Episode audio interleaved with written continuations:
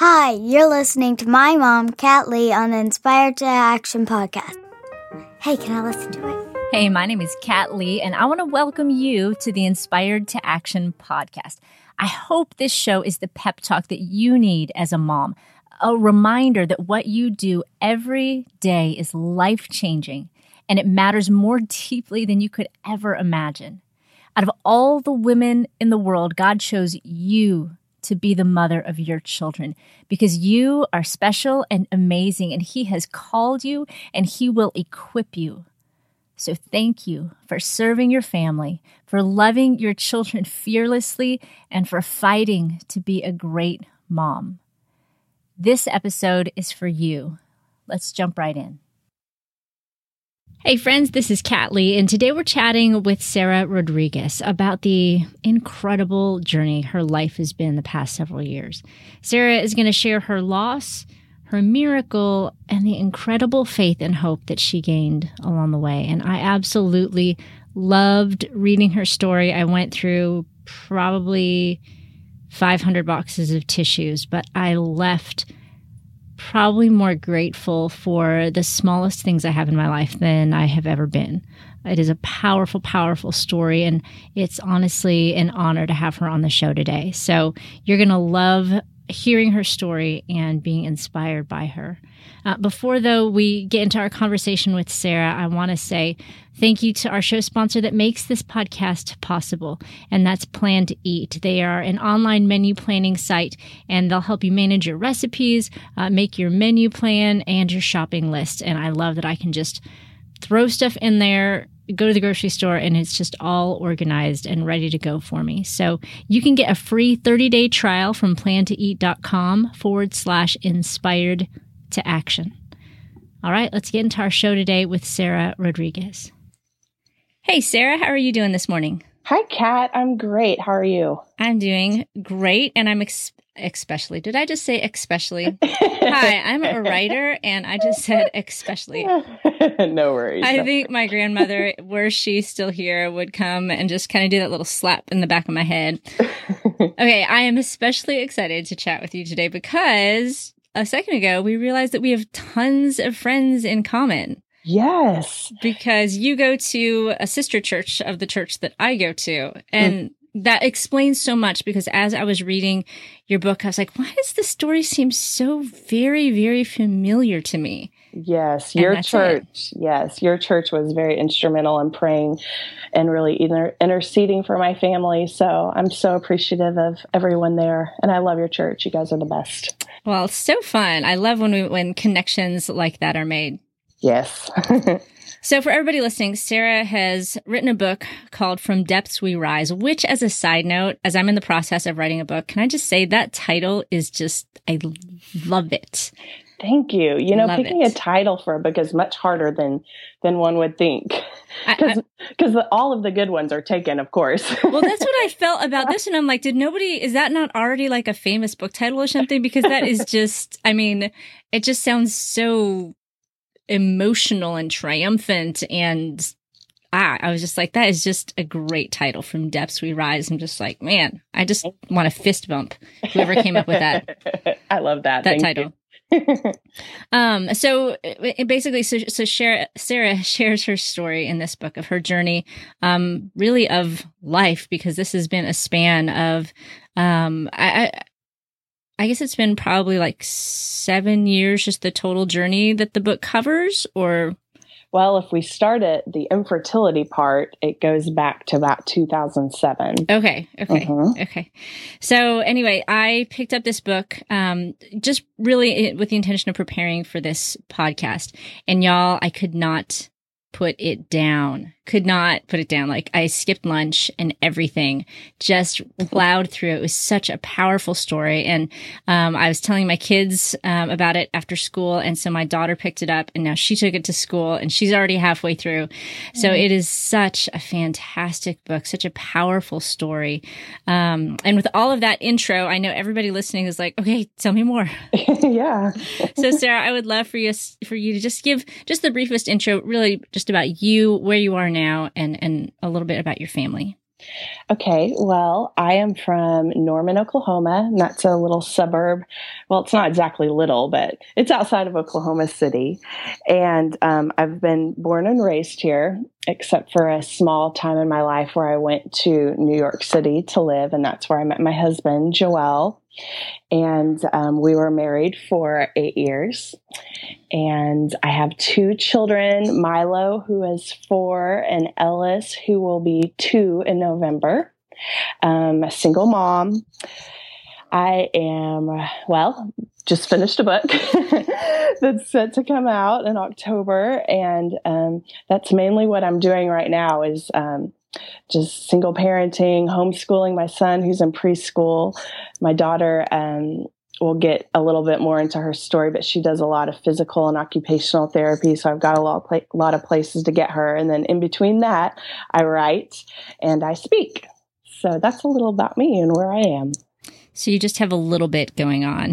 just a little. yeah. I grew up in a single parent family. Uh, so I know that that's, well, I know as a kid. So basically I know nothing, but I have a glimpse into just, you know, what that, what that journey is, is like. And, um, so appreciate moms who, who carry that load. Um, so let's back up a little bit though. Okay. And so you were just average girl, average Midwest girl and you decide that New York City is the place for you to go. As I'm reading your story though, I'm like, Lord, please don't let my daughter do this like like Sarah did this. I feel the same way. I would never want my kids to do what I did, but it, worked out well for me. so you had you knew you wanted to go to New York City and then tell us a little bit about how how you ended up actually going there. Well, I knew that I was drawn to New York City, and I had gone there after I graduated college to do an internship working with inner city kids. And then when I came back to Oklahoma, it was then my life's mission to get back to New York. So my parents kept telling me they didn't want me to move unless I um, was able to get a job first. And so I called this, I found a, a a receptionist job online and called the lady on the phone and pretty much begged her to give me the job so I could move there. And she said, okay, um, can you be here on Monday? And that was Friday. So I told my parents, who were totally shocked, and packed my bags and headed up to New York. I'm just having heart palpitations. I slept on my that. friend's couch. I mean, it was just, I wanted to be there so badly. Well, it sounds like the true New York experience, though. Yes, definitely. Definitely. Rite of passage. so then, how long were you there before you met Joel? So my mom before I left tells me to not meet a boy before I when I get there. And I was like I will not meet a boy. That would be so hard in New York and I literally met Joel the very first month I was there. so at this point, you're batting two for two from yes. a mom perspective. yes, definitely. So then you dated for a while and then you got engaged mm-hmm. and you got married and life kind of just flowed along like normal. And then things started to get a little bit bumpy. Mm-hmm it started off within our first year of marriage, we decided that we wanted to start a family, just assuming that it would be really easy and it would go as planned because everything up to that point in my life had just gone kind of according to plan. And I thought this would be no different. So we started trying, and a year passed, and another year, and another year. And um, we it was clear we were going through we were right in the thick of infertility and nothing that doctors were doing would work. We tried surgery and drugs and and nothing was successful. And it finally got to the point where they told us that after 4 years that IVF was our only shot to get pregnant. And so we were making preparations to do that and then that's when we got uh, some really really bad news for my husband and um, that's when it, it, was right before you were planning on going on a vacation. Mm-hmm. Yeah, we. I was about to turn um, 29 that summer, and so I wanted to make it the year. I called it the year of doing the impossible. So we we were planning on going to, on a trip to Puerto Rico, where my husband's from, for our anniversary, and we trained to run a half marathon, and we were just doing all these kind of bucket list items throughout the year. Um, and we were literally just weeks away from going to Puerto Rico, and that was the last item on our list before we started IVF. And then uh, jo- Joel notices some some things and decides that maybe a trip to the doctor is in order, and then a bomb gets dropped on you yes. guys. Yes, I'll never forget. You know, he had had some issues with blood and, and passing blood in his urine, and we thought it was just kidney stones because that's something that I had walked through a couple years prior. And um, the doctor couldn't control it with antibiotics, so sent him in for a CT scan. And we walk in to get the results and the doctor just comes in the room and the first thing he says is sir you have kidney cancer.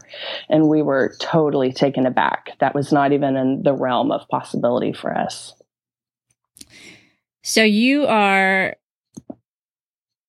in the you know you get this news mm-hmm. and then you guys um, do the the IVF, correct? Am I getting this in the right order? Yeah. It's jumbling. Well, yeah, it's a lot to remember. We we took a year off of IVF. Okay. To do chemo for him because he had a surgery and then they recommended chemo for a year. So we took a year off all things um, infertility and just focused our efforts on really the battle for his life. Mm-hmm.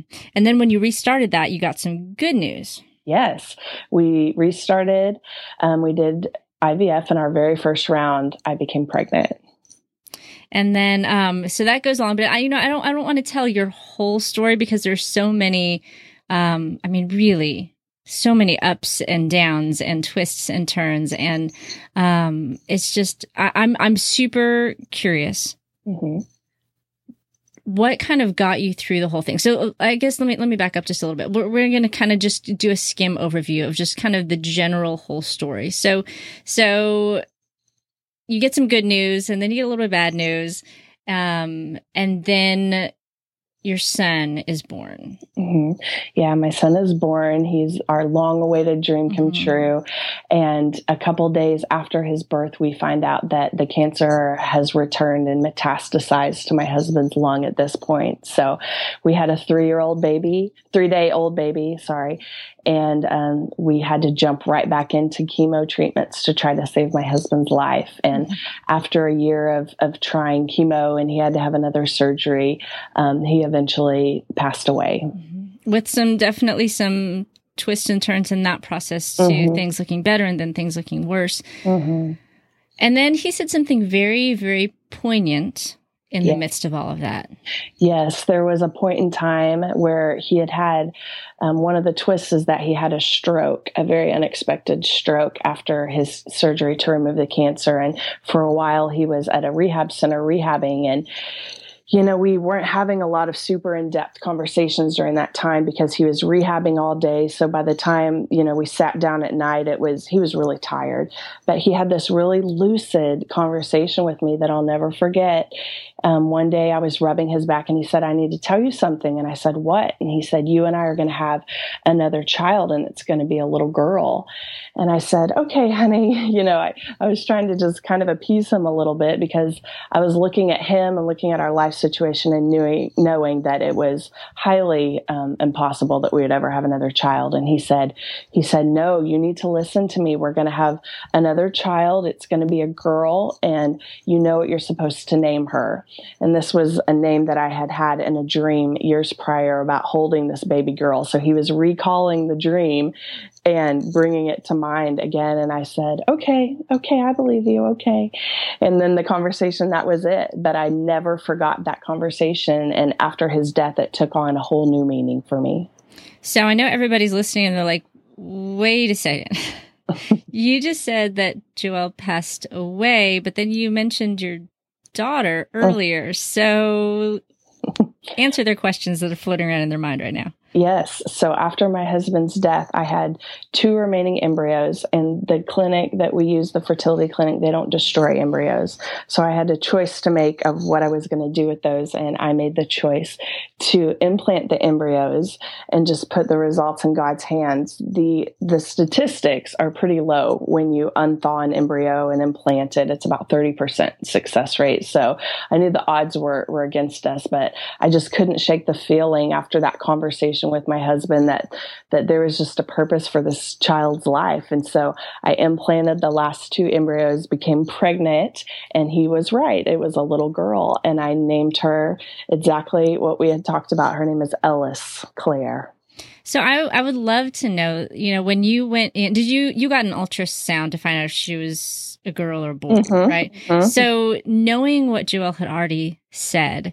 and then going into that appointment, what were your emotions like as you waited to find out what the technician would that say? Was, that was definitely one of the most memorable days of the whole pregnancy because my mom and sister and a girlfriend were with me, and all three of them knew about the conversation.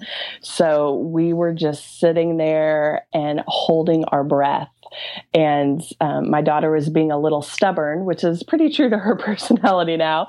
And she was not showing her anatomy. And so we were, we were, I was really worried that we wouldn't be able to tell. And then finally she goes, Oh, I see, I see what it is. It's a little girl. And I just started crying, and everybody in the room started mm-hmm. crying. And I turned and looked at them and I said, He was right. He knew. And so it was a highly emotional moment. So not only were your odds low from just the whole percentage point of the pregnancy happening, mm-hmm. but then there was the whole boy girl thing as well. And so I just love how God just worked through that whole thing. You know, uh, Joel's faith in speaking that to you, your faith in believing it and taking mm-hmm. action on it, and, and, love that now you have little Ellis. Um, so your story doesn't end there. And, and, you know, it's so neat for us now to make the connection that, um, you go to Antioch Norman and that I did read your story because as I was reading the book, I was like, Oh, I wonder, I wonder if this is about to happen because I've heard of this happening before somewhere. Mm-hmm, mm-hmm. And it turns out that it was actually probably me reading about your story back when it actually happened. Mm-hmm. So things didn't go perfectly once Ellis was born. No. Um, when she was only two weeks old, one morning she woke up and she was really lethargic and a little, a little hot, a little pale. And I immediately took her into the pediatrician who then transferred us to the emergency room. Um, and she, when she was there she stopped almost stopped breathing. And so they put us in an ambulance and drove us up to children's hospital. And by the end of the evening she was on a ventilator. And she had been diagnosed with bacterial meningitis and given very very low odds to make it through.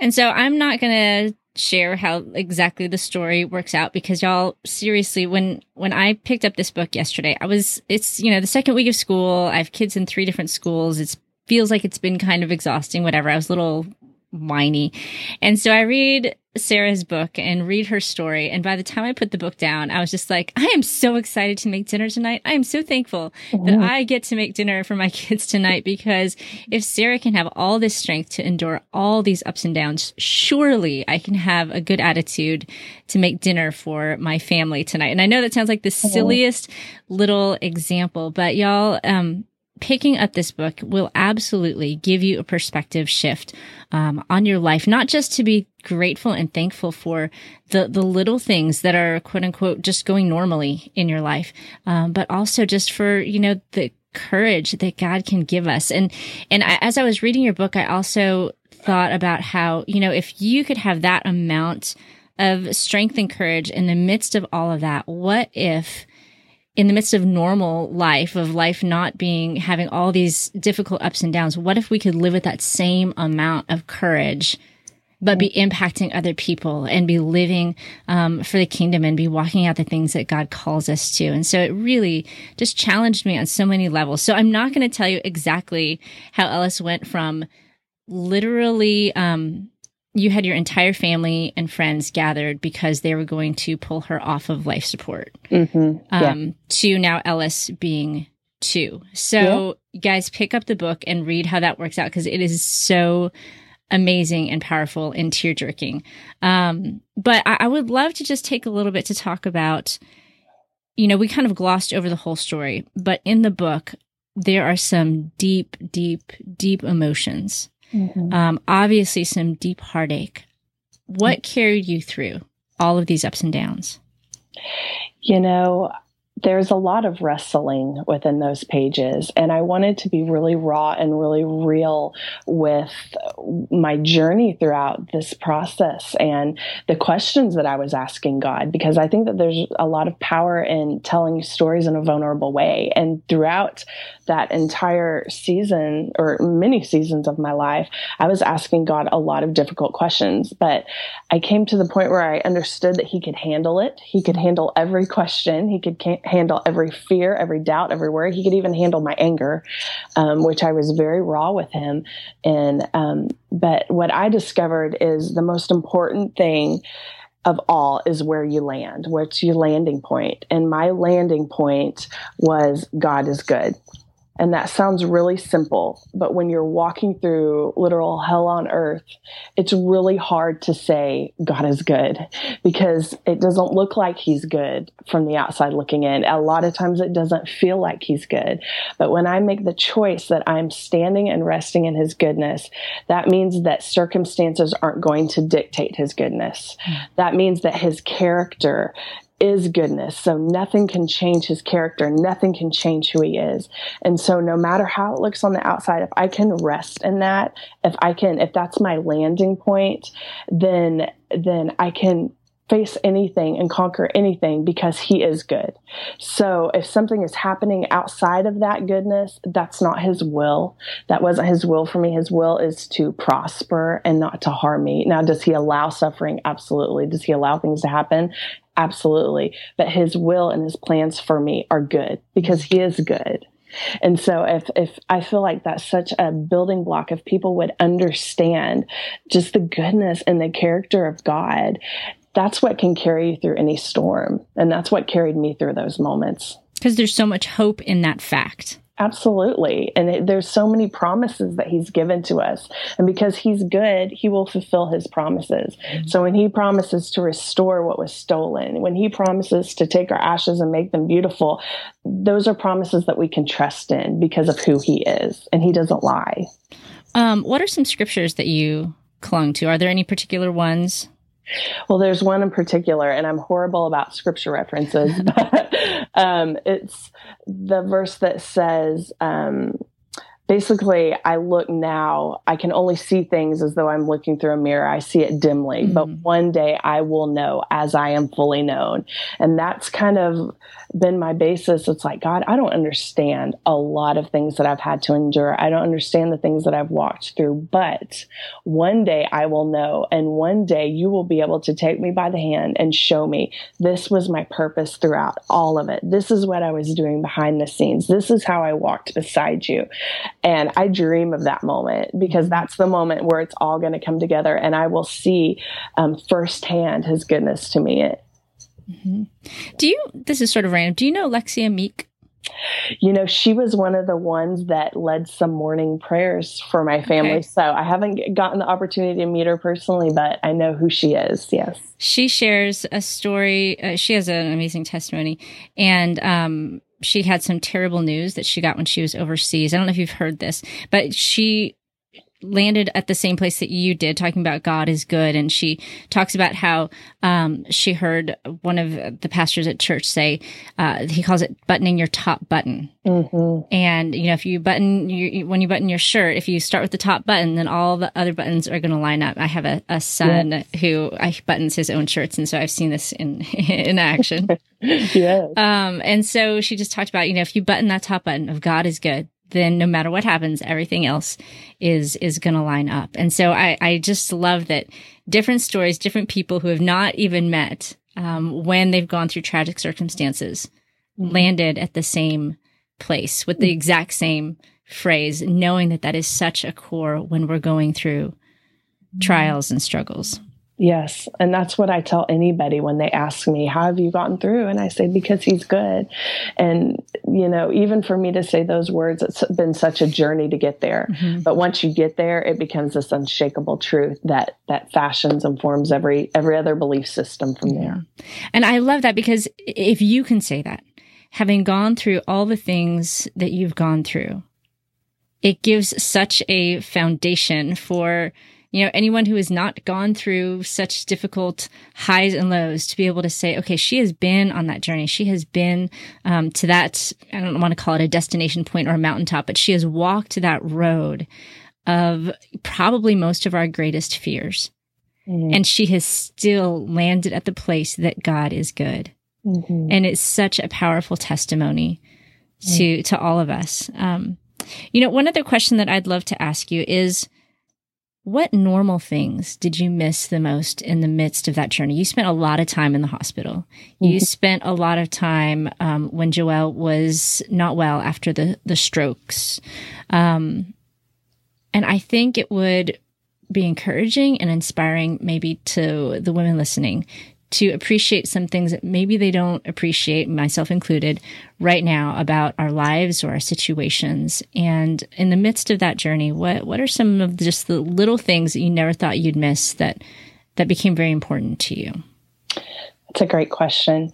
Well, the day that my husband was diagnosed with cancer, I remember, and I didn't put this, I don't remember if this is in the book or not, but just hugging him in the living room and sobbing and saying, I'm sorry for griping at you for putting your socks on the floor. And he was mm. like, What? this is the conversation we're having right now. But all of a sudden, you know, it was this moment where everything became clear of all the things that did not matter and when faced with the possibility of losing the love of my life, all of a sudden our squabbles about him not being as clean as I would like took a total back seat. It didn't matter. Um, and so, you know, it has a way tragedy has a way of bringing things into sharper focus in that way. But i would definitely say the things that i that i missed during that time were just the normal things. I mean i would see my friends on social media or whatever just saying you know movie night with my husband or going for a walk or going to do this. And it was the most simple basic things that when we're sitting in a hospital having chemo infusions i wished that i was at home just watching a movie on the couch. You know, mm-hmm. it's the everyday things, the really small moments in life that we don't realize are moments to be treasured because of who we're with and because of what the alternative could be. And when you're in a hospital, you crave and you desire the really, really simple pleasures in life that we take for granted. Mm-hmm. Did it feel like there was like a cloud over you. So, so say you had a somewhat normal moment or, or waking up in the morning um, before maybe the realizations hit. Mm-hmm. Um, did it feel like that, or Am I just it, imagining? No, I, I liken it to like the elephant in the corner of the room. I mean, no mm-hmm. matter what was happening, you know, cancer is one of the scariest things that you'll ever walk through because it's unpredictable. And um, once you start on that journey, you don't really know for sure what lies ahead. You can fight as hard as you can and do everything you can, which is what we did. But at the end of the day, you realize it's a life and death situation. So everything that we went through in life, and, and even the small moments, that elephant was always in the corner of the room. And I was always fighting these doubts and fears of would I lose my husband? And, you know, my mind can go 100 miles an hour. And so I was always fighting just to bring my mind back in and reel it in and say, Sarah, it's going to be okay. It doesn't do any good to worry about your life five years down the line if your husband's not here or not. You know, just try to live in the moment as best you can but it was it was hard because that was always at the back of our thoughts. Yeah. What would you what encouragement would you give to the single moms for whatever however they ended up there? Um, mm. it is a hard and challenging journey, not just, you know, the arrival at that situation, but just living life, just making it as a mm. single mom. Mm. What encouragement would you give them, or do you have encouragement? You know, keep it real. If, man, this is just hard. Um, but I would love to have you share just a little bit to the moms that um, are going it uh, alone right now. Yeah. I, you know, I believe that it's never a situation that any woman imagines herself to be in. Mm-hmm. I know I never in a million years thought I would be a single parent, but here I am. And it is the absolute hardest thing in the entire world. Um, I wish people could have just a small understanding for what single moms go through just in the course of a day because there's so much on their shoulders. But, you know, I, my main encouragement, and it's not to sound trite at all, but this is not how we imagined our story would be But I believe that God, in His goodness and His sovereignty, can take these tragic moments and bring triumph from it. Um, I think there's such a grace when you're a single parent or a widow um, where God really has to step in and meet some of these needs that you just physically are not able to meet yourself. And so there's another level of trust where you have to say, okay, you know, I, I'm trusting in Him to be father to the fatherless. I'm trusting in Him to take care of our family. I'm trusting Him to provide all that we need because it says in his word that he'll do it, but it's a daily walk sometimes. Um, and I know it's hard when your story isn't going the way that you would ever imagine, but just trusting again, going back to the goodness of God, that in His goodness, that He will take this tragic moment and He will make your story triumphant. And that's what I believe for us. That's what I believe for my children, that they are going to grow up. Of course, it's going to be hard without their dad, but that God is going to fill every need and that, um, that their story is going to be great because of this and that they will not lack in any way. Amen. You know that that verse that talks about when we are weak, he is strong. You yeah. know, God fills in those gaps. And then, you know, so my story is that I, I didn't know my mom. She passed away when I was a baby. Mm-hmm. And um God just was able, just in my whole journey of life, be able to bring that full circle. And I was able to meet my mom's family for the first time several years ago on a compassion blogging trip to the Philippines. And um, he's used my story to start this podcast, to start a blog, to, to minister and hopefully encourage moms. And so I just believe fully that whatever appears to be um, lacking in a single parent household. I believe that God absolutely fills in those gaps and it just allows an opportunity for Him to reveal His glory. Which is what everybody needs. You know, it brings the hope and the healing that everybody needs. And so he totally more than fills in those gaps and, and, um, I don't know, I'm almost excited for, for what he has in store for your kids and for your story and for your life. So I'm super thankful that you could be here today to share it with us and to encourage us and to inspire us. Um, yeah. And thank you for sharing your beautiful words in, in your book. Thank you, Kat, so much. It was great to be here. Um, where can people find you online? Where can they get a copy of your book? If you go online, my website is uh, journeyofsarah.com, and that's Sarah with an H. And how my whole writing journey started was with blogging. And so I still blog regularly over on my site. And there's also a whole page dedicated to where you can find the book Amazon, Barnes and Noble, ChristianBooks.com are kind of the three main ones. But you can pretty much buy it wherever books are sold. And the book releases October 1st. So I'm so excited for everyone to get it in their hands and to read it. Okay. Y'all, I just think it is absolutely so exciting that Sarah and I were able to make this connection that uh, it's just so neat when when I can realize that looking back in time, oh, I'm reading this book now, or I read this book yesterday, but then I was praying for her two years ago. Mm. Um, because Lexi and I have known each other since college and we know each other well. And so I'm sure that's how I heard your story. And, um, and that's why it sounded so familiar as I was oh. reading it. And so I love how God weaves those things together. And, um, y'all listening, go grab a copy of the book. It is powerful. You will not pick it up and put it down the same person. Um, so thank you, Sarah, for being on the show today. Thank you so much, Kat. All right. Bye-bye. Bye. Well, that's all that we have for today's episode of the Inspired to Action podcast. Thank you so much for taking the time out of your day to listen. I know that there are a million things that you could be doing right now, and I hope that this episode has encouraged you. You know, if you have any questions or suggestions for me, just head over to inspiredtoaction.com and click the contact button to send me an email. I would love to hear from you, and I would love to do whatever I can to get the resources that you need to keep growing as a mom. And if you enjoyed this podcast, it would be awesome if you take a minute to rate it on iTunes. That's going to help more moms to find it and get the encouragement that they need. And as always, you can check out all the show notes for this session at inspiredtoaction.com. And you can also download any of our free ebooks or our free prayer calendars for moms at the blog. Just go to inspiredtoaction.com and click on the resources link. And my name is Kat Lee, and I wish you an incredible day with your family. And remember, you're a mom, you're kind of a big deal. Now go be awesome. It's early in the morning, the house is quiet. But I've set aside this time for you. I've bow before the throne of a noble king. And in this place, my heart begins to sing.